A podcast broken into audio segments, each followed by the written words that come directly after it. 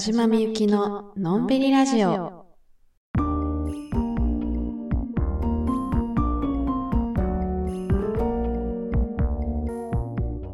こんばんは、田島みゆきです。このラジオは毎週月曜夜9時に更新しています。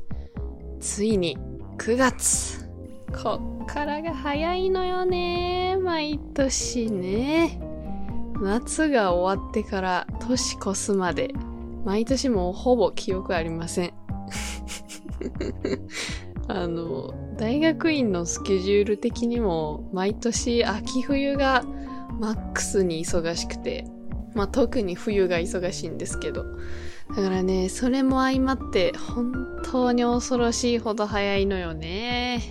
まあでも、冷静に今から年末年明けるまで4ヶ月しかないですし、当たり前っちゃ当たり前なんですけど、なんでね、もう気づいたら年明けてたなんてことにならないように、もう時が進むよりも早く 手と頭を動かして頑張っていこうと思います。それでは今日も最後までお付き合いよろしくお願いいたします。このラジオは Apple Podcast、Anchor、Spotify、Google Podcast でお聞きいただけます。ラジオの感想やラジオテーマの回答は、インスタグラム、アットマークみゆき、アンダーバー、田島、アンダーバーにて受け付けております。ぜひ、あなたのお話を聞かせてください。お待ちしております。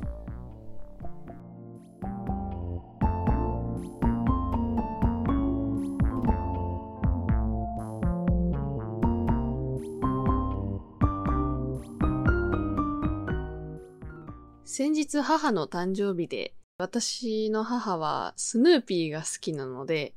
あの、大阪のエキスポシティという場所にあるスヌーピーカフェに行ってきました。めちゃくちゃ良かったです。まず、そのスヌーピーカフェの入り口に、でっかいスクールバスがダーンって止まってて、その黄色いスクールバスに、キャラクターが乗ってる風の映画書いてある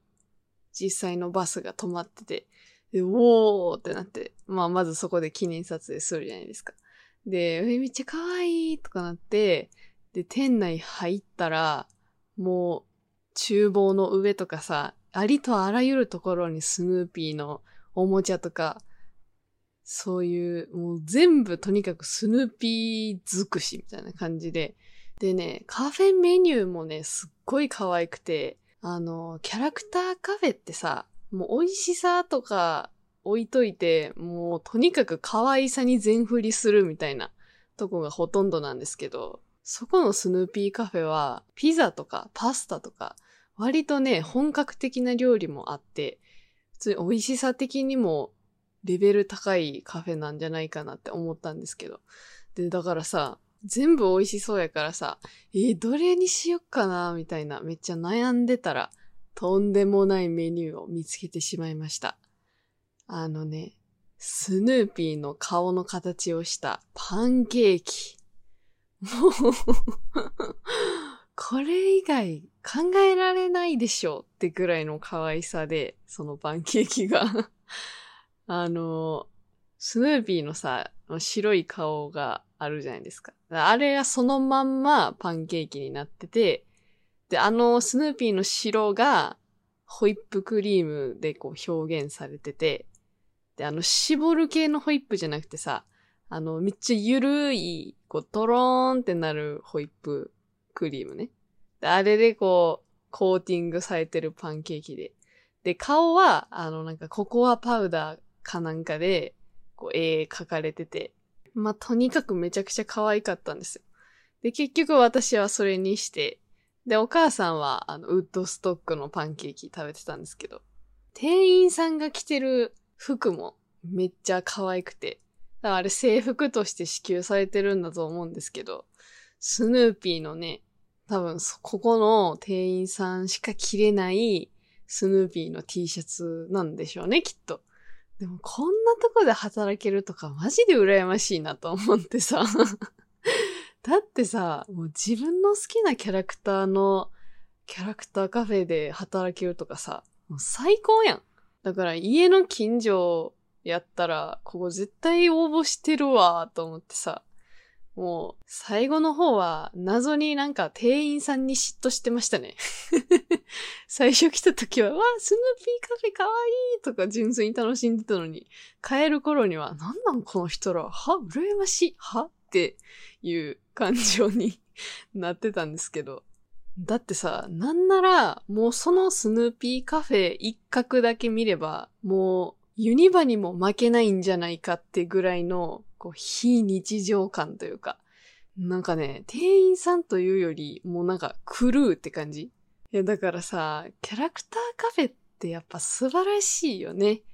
もうお客さんとして行っても幸せになれるし、そこで働いていても、こう、明確にお客さんを幸せにしているっていう実感があるし、最高やなと思って。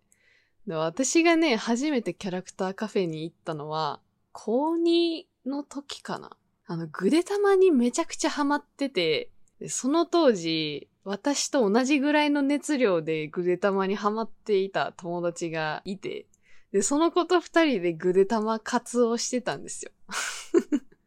で、その時に、大阪の梅田にヘッドファイブっていう商業施設があるんですけど、そこの中にぐでたまカフェっていうのがあって、でも、多分1時間くらい並んだと思うんですけど、その時に頼んだのが、ローストビーフ丼かなローストビーフ丼を頼んで、で、卵関係ないやんって思うじゃないですか。でも、ちゃんとそのローストビーフ丼の上に温泉卵が乗っていて、で、その温泉卵に、あの、ぐで玉の顔の食べれるシールみたいな、あるじゃないですか。なんかそういう顔が貼ってあるっていう。それを食べるために 1時間以上並んだ記憶があるんですけど。いやでもね、いいのよ。全然その卵に顔が乗ってるだけでも楽しいのよ。でも店内もさ、ぐで玉だらけでさ、もう全部黄色みたいな。最高すぎる空間で。だから好きなキャラクターに囲まれる幸せな体験っていう、まあ、それがキャラクターカフェなんですけど。でもね、ほとんどのキャラクターの宿命、やっぱり人気者であり続けるっていうのは難しいんですよね。スヌーピーとかさ、ミッフィーちゃんとかさ、もうあんなずっとトップキャラで居続けられるエリート集団はやっぱ本当に一握りなんですよね。だからさ、あの、ぐでたまに会いに行くためだけに、京都からピューロランドまで当時行っていた私も、まあ、いつしかぐでたまへの愛は徐々に薄れていき、ヘップファイブのぐでたまカフェが閉店していたことをついさっき知りました マジかと思ってさ。いや、このラジオのためにちょっと調べたんですけど、え、閉まってるやんみたいな。びっくりしちゃって。しかも閉店していたのは2019年。3年も前の話だったっていう。いやー、ごめんな、ぐでたまーってなりましたね 私がもうちょっと愛を注いでいれば、みたいな、ね、ちょっと悲しい気持ちになっちゃったんですけど、だからね、多くの場合、キャラクターカフェっていうのは、あの、普通のカフェがなくなるのとはまた違う別の切ない運命を背負ってるんですよね。うーん。まあ、スヌーピーのキャラクターカフェは大丈夫でしょうけど。だからやっぱちょっと、もし自分の推しのキャラクターカフェが今あるのなら、もう今のうちに存分に楽しんでいただきたいという思いなんですけど。いや、誰？なんなん？私、キャラクターカフェのなんか、支配人みたいなポジションで喋っちゃってましたけど。いや、だからさ、やっぱ圧倒的人気者になってしまうと、もうその後が辛いって話なんですよ。んで、多分それはおそらく人間も同じ。急にいや、もう切り替えていきますよ。圧倒的じゃなくていいけど、なんかいいよね、あの人ぐらいの、まあ、細く長く愛される人間になるにはどうすればいいのか。そこで今回のテーマ。なんかいいなぁと思う人。これですよ。なんかいいなぁぐらいがね、結局一番いいんですよね。まあ難しいんですけど、そのなんかいいなと思われるのもね。だから、そういうなんかいいなと思う人の特徴を皆さんに回答していただきましたので、ちょっとこれで勉強をさせていただきたいなと思います。ラジオネーム、おかめちゃん。おしゃれな人。うん。なるほどね。いや、もう、これは結局見た目が自分の好みであるっていうことはね、もう好きへの最短距離ですから。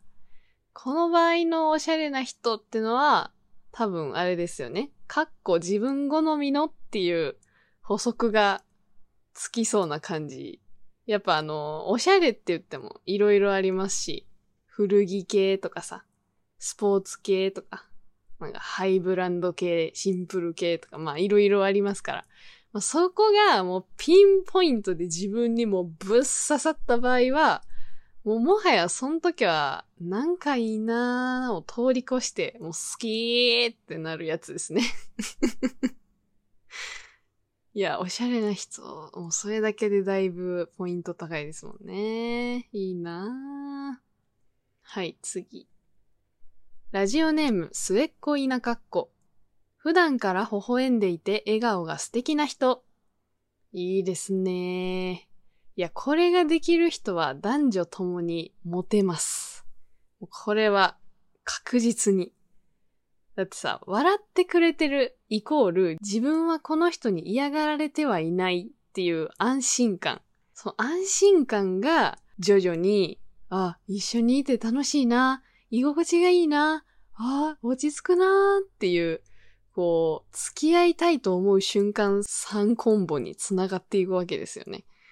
まあでも、重要なのは、こう、素で笑ってないと意味ないっていうことなんですよね、きっと。だから私、以前に飲み会の場で、ある人に、あの、無理に笑わなくていいよって言われたことがあって、割とガチめなトーンで え？ってなったんですけど、自分はね、そんなつもり全くなかったんですよ。無理に笑ってるつもりなんてさらさらなかったんですけど、まあ、確かに私は大人数の場が苦手やし、ちゃんと笑えてると思ってたけど、おそらくその苦手意識が出ちゃってたんでしょうね、顔に。だから、こう、普段からニコニコして笑顔が素敵っていうのは、多分どんな状況でも自分で楽しむ方法を見つけられる人なんじゃないかなと思うんですけど、やっぱそういう人は最強ですよね。うーん。はい、次。ラジオネーム、ほのか。目が死んでる人。いいですね。さっきの方とディベートができそうなぐらい真逆の回答を来ましたけど、いや、だから無理に笑うぐらいなら、もう、いっそのこと目が死んでた方が逆にいいっていう場合もあるってことですね。だから、こう、普段みんなの輪にいるときは、なんとなくこう、普通に見えてるけど、たまたまこう、その人が一人でいるとこを目撃したときに、なんかめっちゃ目死んでるみたいな そういう現場を抑えたいですよね。そういう瞬間を見ちゃうと、ちょっと刺さりますよね。なんかミステリアスな感じというか、何考えてんのか知りたくなっちゃうやつね。うーん、いいですね。まあでも、こっち系に憧れちゃうと、あの 漏れなくぼっちになる可能性があるというかまあ、これをね、数でやってる人は、そもそもぼっちになるとか、そんなことどうでもいいやろうから、まあ、何の心配もないんですけど、もともとそうじゃない人が、こう、無理にミステリアスを演出しようとすると、あの、気づいたら、誰もいないみたいな そういうことになりかねないので、まあそうじゃない人は参考にしない方がいいかもしれないですね。いやでもミステリアスな人な憧れるけどないや、私は無理やな、多分。はい、次。ラジオネーム、アネラパース。一人の時でも、いただきます。ごちそうさま。ってちゃんと言う。かっこ小声で。これは どうですか皆さん。一人の時、言ってますか？いや、いただきますって、お一人で 言ってる人見たら、そりゃね、可愛いってなりますよ、私だって。もちろんなりますけど、うーん、無理やな いや、ちゃんとあれよ。心の中ではね、言ってますけどね。口に出して言うのはちょっと ちょっと、自分がそれやってるとこ想像したらなんかちょっと鳥肌立ってきましたね だってさ、なんか、一人で突っ込んでしまいそうやもん。なんか、いただきます。とか言ってさ いや、誰に言ってんだよ、みたいな。何可愛いこぶってんねん。誰に対するアピールやねん。誰もお前のいただきますに需要ないわって。もうなんか、恥ずかしさを埋めるように怒涛の突っ込みをしてしまいそうなんですけど いや、だからさ、これもさ、よく思われたいとか、そういう邪念なく、素で、そういうもんとしてこう自分でこう素でできてしまう人が、すごいっていうことなんやな。だからもうこういう風になんか、いただきますって小声で言うことが、何かを演出してるって思っちゃってる時点でダメなんですよね。いやー、人がやってるとこ見たら素直にいいなー、可愛いなーって思うのに、なんか自分でやろうとすると急に鳥肌立つんこれ何なんでしょうね。そういうのを素直にできる人になりたかったですね。いや、まあ、わかるよ。これは確かにいいですよね。はい、次。ラジオネーム、ダチダチ。個性を活かして悪くなくレールを外れている人は尊敬します。むずい。こりゃむずすぎる。むずいの来たな個性を活かして悪くなくレールを外れてる人か。うーん。まあいやでもわかりますよ。なんか自分がそれまで想像もつかなかったようなことが、その人からはこう当たり前のように出てきていて、で、しかもそれが人を感動させたり、喜ばせたりするようなものだったとき、なんかすごいなーって尊敬しますし、まあ同時に猛烈に嫉妬しますね。なんなん？っていう 多分私の場合は尊敬よりもなんなんの方がでかくなっちゃいそうなんですけど。まあ何をレールの上とするかは人によって違いますけど、まあ、自分が思いつきもしなかった発想でこう大きく飛躍していくアーティストの方だったり、漫画家さんとかさ、クリエイターの人とか見ると、いいなって思っちゃいますよね。うーん。まあでも、自分も他人から見たら、そのレールからぶっ飛んだ人かもしれないので、まあそれがいい意味か悪い意味かは置いといてね。まあ、そういう意味では自分にも可能性はあるんじゃないかと信じてます。なんか話ずれてしまったけど いや、これちょっとむずいっすね。はい、次。ラジオネーム、好み。背筋が綺麗。うん。姿勢はね、やっぱその人の内面を表すと言いますから。やっぱ背筋がシャンとしてる人を見たらさ、きっと日々の生活もテキパキこなしてて、なんかかっこいい人間なんやろうなって思いますもんね。まあ、歩いてる時はさ、まだ背筋をこう綺麗にキープしやすいけどさ、座ってる時の背筋はもう恐ろしいですよね もうね、隠しきれない。日々の怠惰な行いが出ちゃいますよね。うーん。だ座ってる時の友達が写真を撮ってくれたやつとか見たら、もうなんか鳥肌立つもん。さっきとは違う意味の鳥肌が。プラス10歳ぐらい老けて見えるみたいな。やめてみたいな時ありますよね。だから昔さ、おばあちゃん家行くたんびにさ、背中に、あの、30センチもの先を突っ込まれてたんですよ。女の子は姿勢をちゃんとしなさいみたいな。に叩き込まれてたはずなんですけど、うーん、なんででしょうね。だからさ、ここぞという時にさ、張り切ってさ、なんか、さも、いつも姿勢綺麗です、私、みたいな感じでさ、こう、姿勢良くしようとしてもさ、普段そんなん意識してへんからさ、あれこれってどんくらい胸を張ったら姿勢がいいとされるんだっけみたいな。どんくらいシャキッとすべきなのかもわからんくてさ。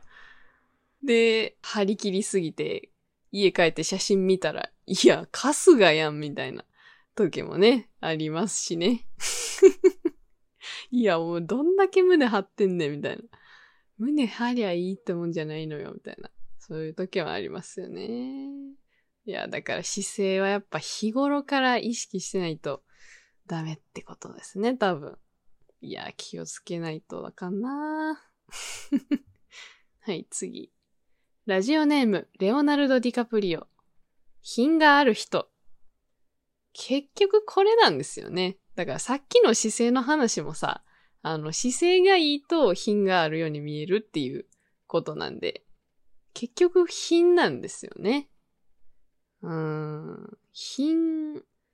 品って何ですか？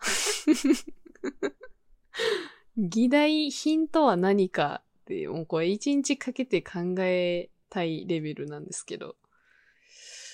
うん。なんか小学生の時に流行ってた漫画で、あの、めちゃモテ委員長っていう漫画があって、その漫画は、あの、女の子が男の子にモテるためのイロハみたいなのをいろいろ教えてくれるんですけど、その漫画の中で、品のある女の子になろうみたいな話の回があって、で、それを読んだ時がおそらく私が初めて品というものを意識し始めた瞬間だったんですけど あのね、何が書いてあったかというと、こうクロスの法則を使おうみたいな書いてあって、例えば、こう何か物を取るとき、それが左手で取る方が早い場所に置いてあった場合は、わざと右手で取ろうみたいな。で、これなんでかっていうと、左側に置いてあるものを右手で取ると、こう自分の前で手がこうクロスになるじゃないですか。で、手を斜めに伸ばすと、こう品があるように見えるっていうなんかそれがクロスの法則らしいんですけど。だから物を取るときはそうやし、あと、髪をさ、耳にかけるときもさ、右耳に髪をかけるときはさ、右手でやるやん、普通。じゃなくて、左手で右耳に髪をかけよう、みたいな。もう、鬱陶しくてしゃあない じゃないですか、普通に考えたらね。めちゃめちゃわざわざやってる行動なんで。でも、小学生の頃の私は、まあ、しばらく学校で実践してましたね。そうか、逆の手でやるのか、と思って。しばらくはね、ちょ、ちゃんと実践してたんですけど、もう面倒なってやめましたね、すぐ。いや、だからさ、品っていうのはさ、こう、動物的な生存本能に逆らってるよね。どう考えたって近い方の手でやる方がさ、生存本能には忠実な動きやんか。いや、それをわざわざ逆でやるっていうのは、習得するには訓練が必要ですよね。品がある女性っていうのは、間違いなくどっかのタイミングで叩き込まれてます。めちゃめちゃ訓練した結果、ああなっているという。だからもう習得して、それを意識せずともできる、もうなんか、ベテランの域まで行ってる人が、ほんまに品のある人なんでしょうね、きっと。すごいなぁ。はい、次。ラジオネーム、パーマ取りかけて寝癖みたいになってる人。めちゃくちゃ自分の個性貫いてるけど、他人には親切。なるほど。まあ確かに個性って一括りに言ってしまえば簡単ですけど、まあ個性ってさ、そもそも何かに属することができないその人固有の考え方とか才能とかの結晶のことを言っているのではないかと思うので、まあ、その唯一無二の個性をさ、貫こうとすると、まあ、必ず分かり合えない人は出てきますし、もちろんそのことで誰かを傷つけるっていうことも大いにあり得るわけですよね。まあでも、その自分の個性が持つ危うさを知った上で、それを貫きつつ、他人にも親切にできるっていうのは、ものすごいことですよね。うん、だからみんながそうであれば、まあ、世の中超平和、ピースフルで最高ですけど、まあ、なかなかできることではないですよね。だから個性を貫こうとしたときに、分かり合えない人が出てくるのは当然で、まあ、その人にまで気を使ってられないって思う人も多いと思うんですけど、まあ現に私もどっちかというとそう考える人なんで、うーん、だからそれができる人ってのはかなり真摯に人付き合いをしている人なんでしょうね、きっと。なんかそんな人が周りにいたらめちゃめちゃ素敵やなって思うけど、なんか完璧すぎて逆にちょっと心配になりそうですね 大丈夫？みたいな。無理してない？って、ちょっと心配になってしまいますね、私は。うん、まあでも確かにそういう人がいたらいいなって思いますね。ちょっと、なんかいいなのレベル高いな。私が想像していた以上になんかいいなって、レベルの高いことだったんか。はい、次。ラジオネーム、ひとみ。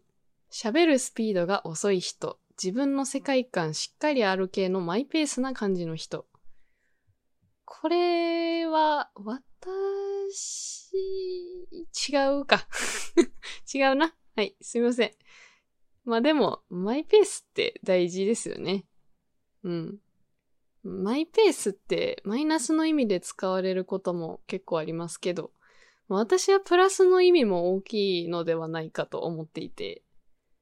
その自分のペースを常に持っていられれば、まあ、どこに行っても誰と話してても自分のペースで、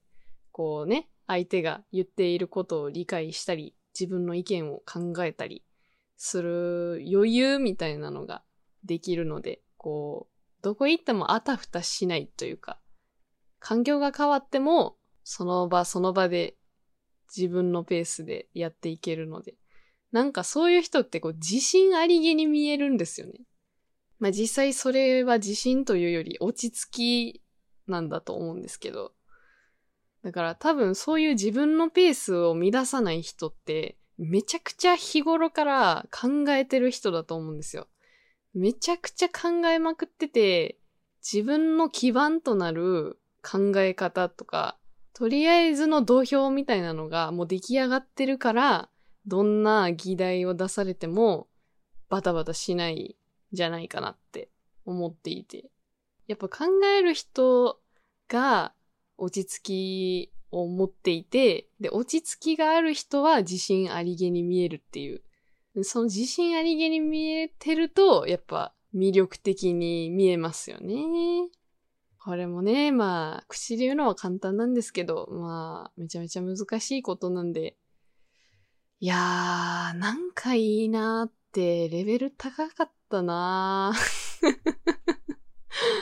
なんか私が思っていた以上になんかレベル高かったですね。舐めてましたね。はー、ということで皆さん回答ありがとうございました。うん。まあ、今回やってみて思ったんですけど、なんか自分をよく見せようと演出する努力は、結局裏目に出てしまうことの方が多いんだなっていう。まあ、品に関してはね、鍛錬する必要があるのかなと思いましたけど、まあ、その他はさ、もう意識してやるとかいうよりさ、もう自然体であるってことが前提だったんで、うーん。もう私は慣れないことは諦めて、もう今の自分をなんかいいなと思ってくれる人がいることにかけたいと思います。ということで、えー再来週のテーマを発表します。再来週のテーマ回のお題は、最近何ググった？です。私は気になることがあったらすぐに検索して調べるという癖がありまして、そこでふと検索履歴イコールその人の脳内なんじゃないかっていう考えに至りまして、ちょっとみんなの脳内をちらっと覗き見させていただけないかなという試みです。はい。答えられる範囲で大丈夫なので、えー最近何を検索したか教えてください。回答募集期間は9月15日木曜まででお願いいたします。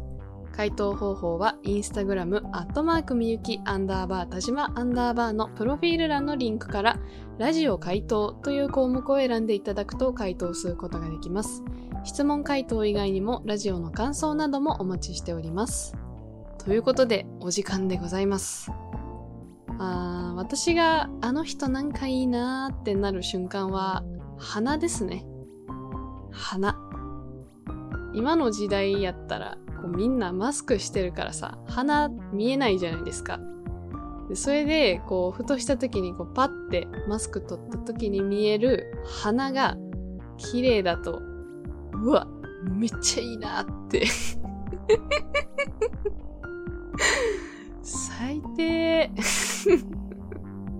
局顔なんかーいっていうね。もう 回答してくださった誰よりも辛辣な回答っていう。いやもう自分の鼻がさ、コンプレックスすぎて、鼻さえ完璧だと、